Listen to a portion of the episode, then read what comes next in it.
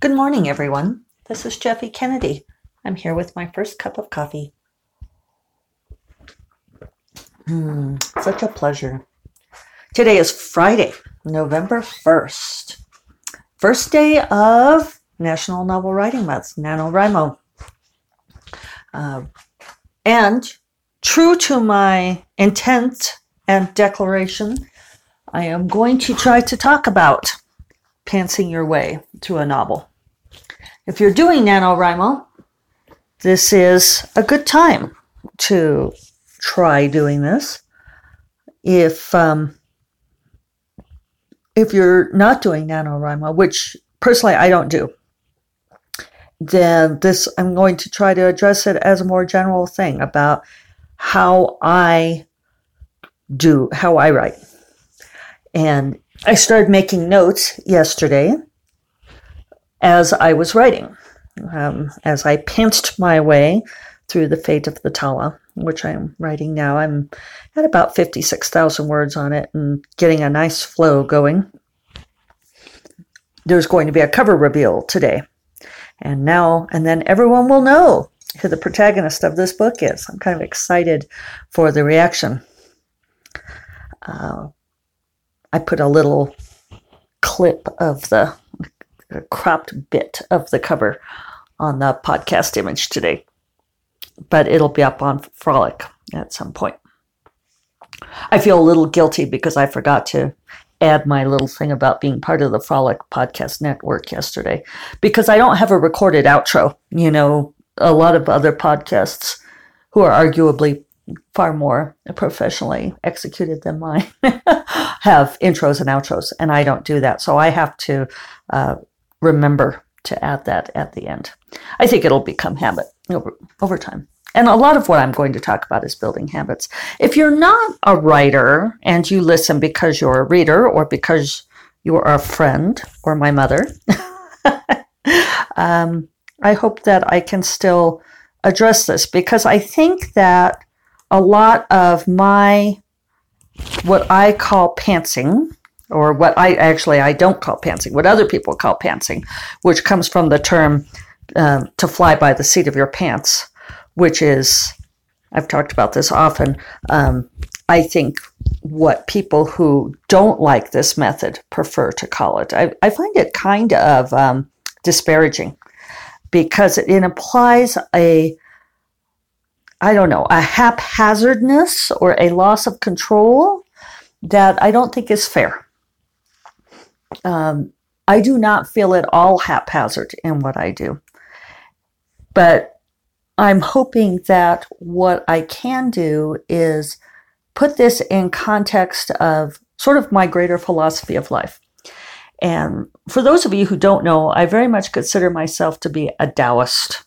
And I've spent a lot of years studying Taoism, um, actually since college. My uh, I was a biology and religious studies major in college, and my honors thesis for religious studies was a comparison of the Tao Te Ching with um, a sermon of Meister Eckhart, who was an excommunicated Catholic theologian, and he had a sermon on called On Detachment which is very Taoist in nature, which is part of why they excommunicated him.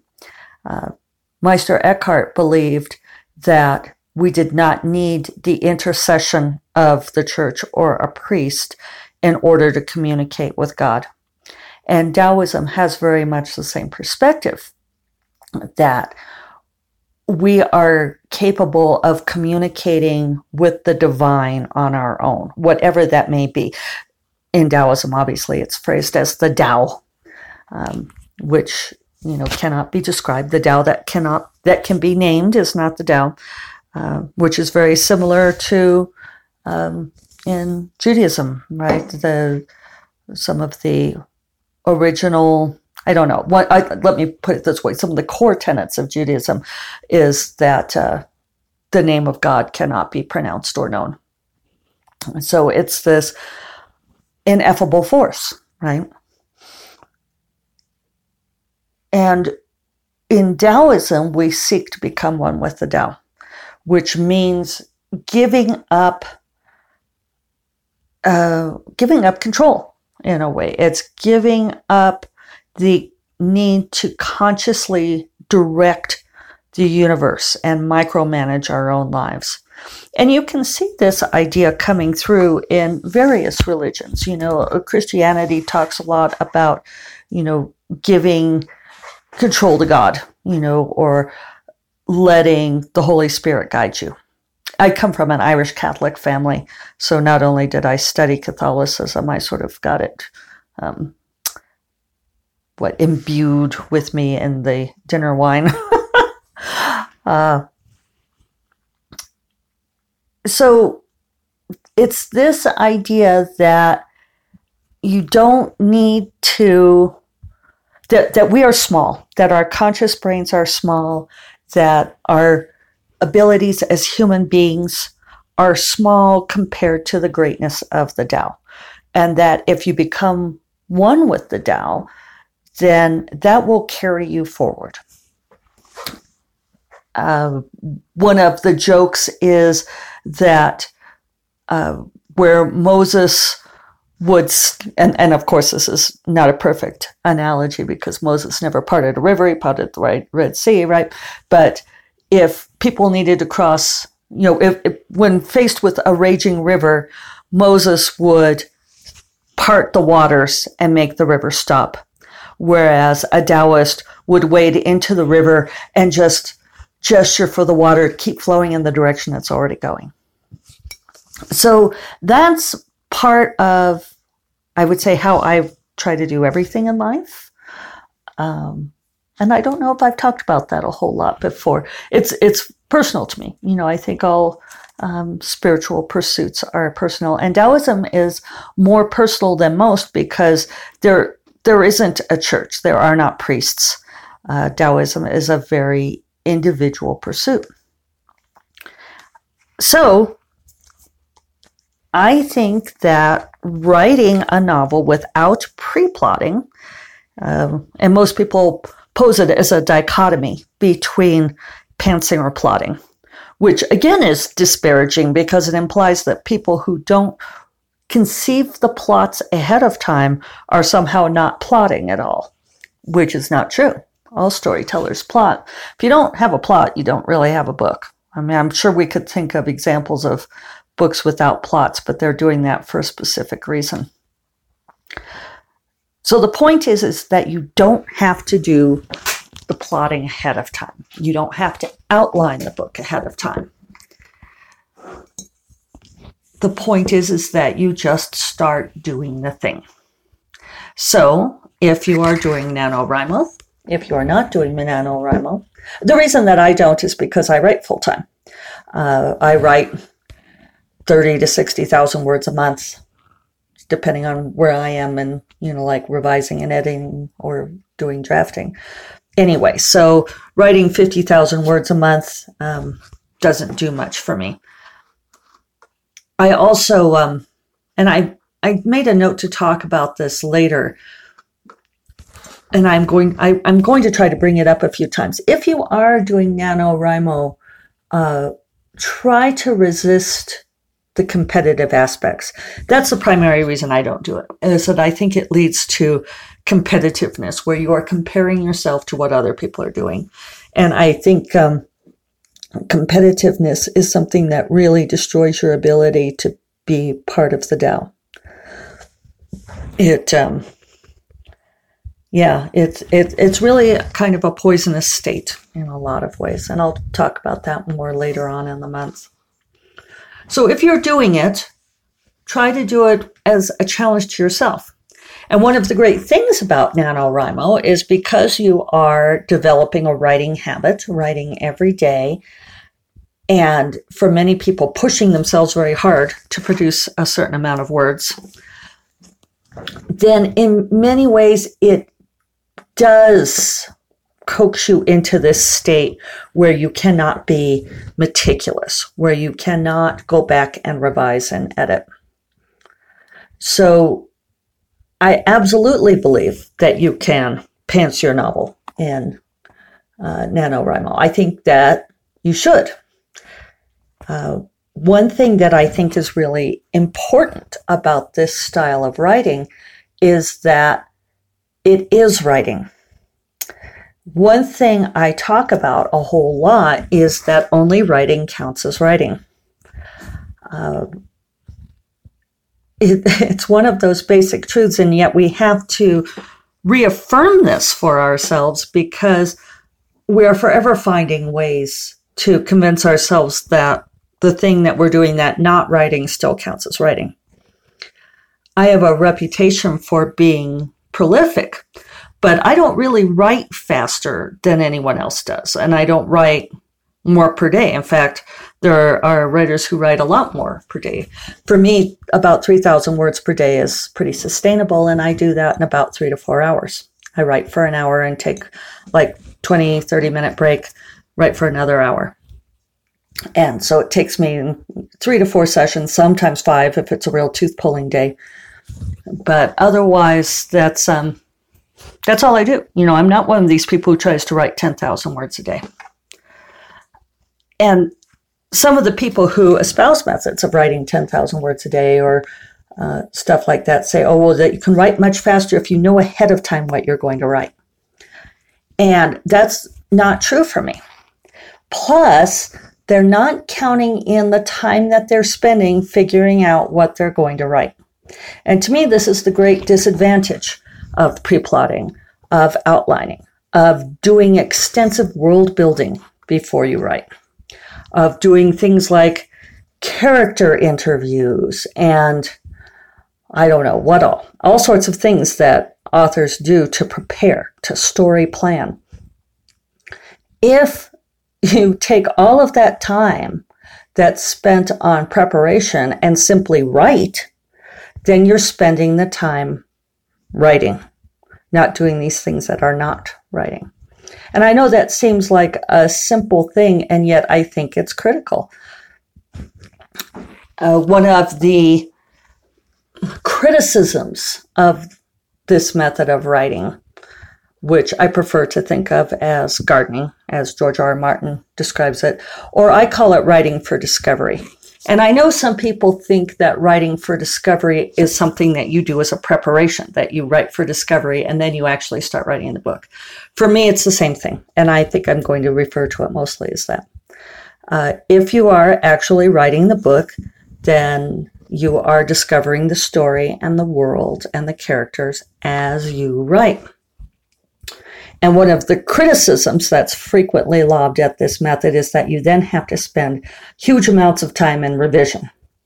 And I don't think that's true. I don't think, in fact, I know I spend less time uh, in revision than many authors I know. And that's not a criticism of them. Everybody has their own process, and that's key. Own your own process, know what it is, own it. But the these are not rules. It's a fallacy to say that you're going to have, if you don't do the pre work, then you have to do the after work. It makes sense, like so far as a mathematical equation or a chemical formula is concerned, but that's not how creativity works. That's not how storytelling works. So try not to worry about that part don't worry about how much time you're going to have to spend fixing it later. And people will make snotty comments to you about it which i you know i get them all the time. People are like yeah but i bet you have to spend a lot of time re- revising. And a lot of times i'll just sort of smile and nod when people say that because um, you know i don't want someone else to feel bad that i'm actually pretty clean drafter. Quite a few people i know who write this way turn out very complete and clean drafts when they're done. It's it's a method that is very effective because you are allowing that subconscious flow, that connection to the Tao to tell the story, and you're not getting all of these other things in the way. So that's the key is that what you want to do is start writing. Don't worry about what you're going to write. Don't worry about where you're starting. Don't worry about any of those things. Just write. Uh, NaNoWriMo is great for this because you're going for your 1667 words. Just get those words down. Write and write and write. Um, for me, the ideal is when I can get into a trance state where I am not thinking, where the story is simply flowing through me out onto the keyboard. I have a walking desk, and what walking while I write helps induce that trance state. I like to write in total silence. I know not everybody does, but you need to find whatever is going to allow you to turn off your brain, turn off anything that has to do with thinking, because as soon as you start thinking, you're get, you're ruining the flow, right? You're trying to direct the river. Don't direct the river swim in the river. Uh, so I don't listen to music, uh, music with words. Uh, some people write uh, to like the TV or have the internet on. Those are all distractions that stimulate the conscious mind. So whatever you need to do to turn off the conscious mind, you know, if it helps to uh, have classical music, if it helps to burn a candle with a certain scent if it helps to meditate first, read a poem first. I know a lot of people that that's effective for. You want to do whatever it takes to get you into this subconscious flow where you are not thinking. Uh, I think that in order for this method to work, you have to write the story beginning to end because you are getting in the story flow. Uh, I could be wrong. There might be people who can uh, just write the scenes and then patchwork it together again later. I I don't do that. I just start and then I keep writing. And yeah, don't worry about if you're starting in the right place. You can figure that out. I you know I'll I'll often change up where the story starts. That's part of refining it. For now, start wherever you think the story starts and follow the flow of the story beginning to end. I'm not going to tell you you can't write individual scenes, but my feeling is is that it doesn't work well with the flow. And I also invite people to give me feedback, you know, let me know what is and is not working for you on this. Because this is the first time I'm trying to really break down and explain how to go about this process. Um, Oh, for, for those who may be just tuning in for the first time, part of this is because I got frustrated that there are so many classes out there that teach story planning or pre plotting for pantsers. And I had jokingly put out a tweet saying, uh, you know, where all the, I, I, I want to teach a class saying, you know, how to give up your white knuckle grip on the story and embrace creative flow. And that's essentially, I'm, I'm seeing if I can teach that because it, uh, several people made the very good point that it's much easier to teach how to plot a story ahead of time. So I'm seeing how I can teach this. So let me know what does and does not work for you. Um, I'm looking at my notes with a rare case where I've actually made notes ahead of time, but I did them in the flow of writing. So I think that that it was as things occurred to me what I was doing. Yeah. Okay. So I think that's that's enough to get you started. Um, and I am going to post daily, and I some days may be much shorter than others. But start there. Find whatever it takes to release that conscious control. And anytime you start thinking or wanting to white knuckle it or plan or when you start worrying well what but what am i doing and what is the genre and all that let all of those things go. Because all you're doing is opening up a door into another world and letting the story flow in through you. So you want to be a clean portal. Also trust the fact that you subconsciously understand how to write a story. If you you've read you know thousands of stories by this point in your life. If you haven't read a lot then you should because that's how you teach yourself story structure is by reading. So trust that you know how to do this. And don't be concerned if the words aren't great when you start.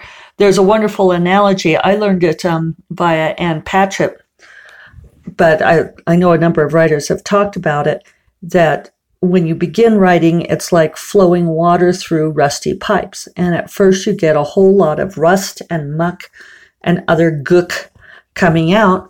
But if you keep running the water through there, eventually that stuff washes out. The pipes get much bigger, the flow gets stronger, and the water cl- comes out clean and pure. So that's another great advantage of NaNoWriMo is you are running water through those pipes. Don't worry about what's coming out right now. Just keep running the water through there. And you can see how that connects to that idea of the Tao and of flowing with the Tao. So good luck. Hope that works for a start. And I will be saying something every day, um, trying to be helpful. And I will mention today that First Cup of Coffee is part of the Frolic Podcast Network. And you can find other great podcasts at frolic.media slash podcasts. And I am going to go back and do my next hour of work. And so I hope you all have a wonderful Friday, a wonderful weekend.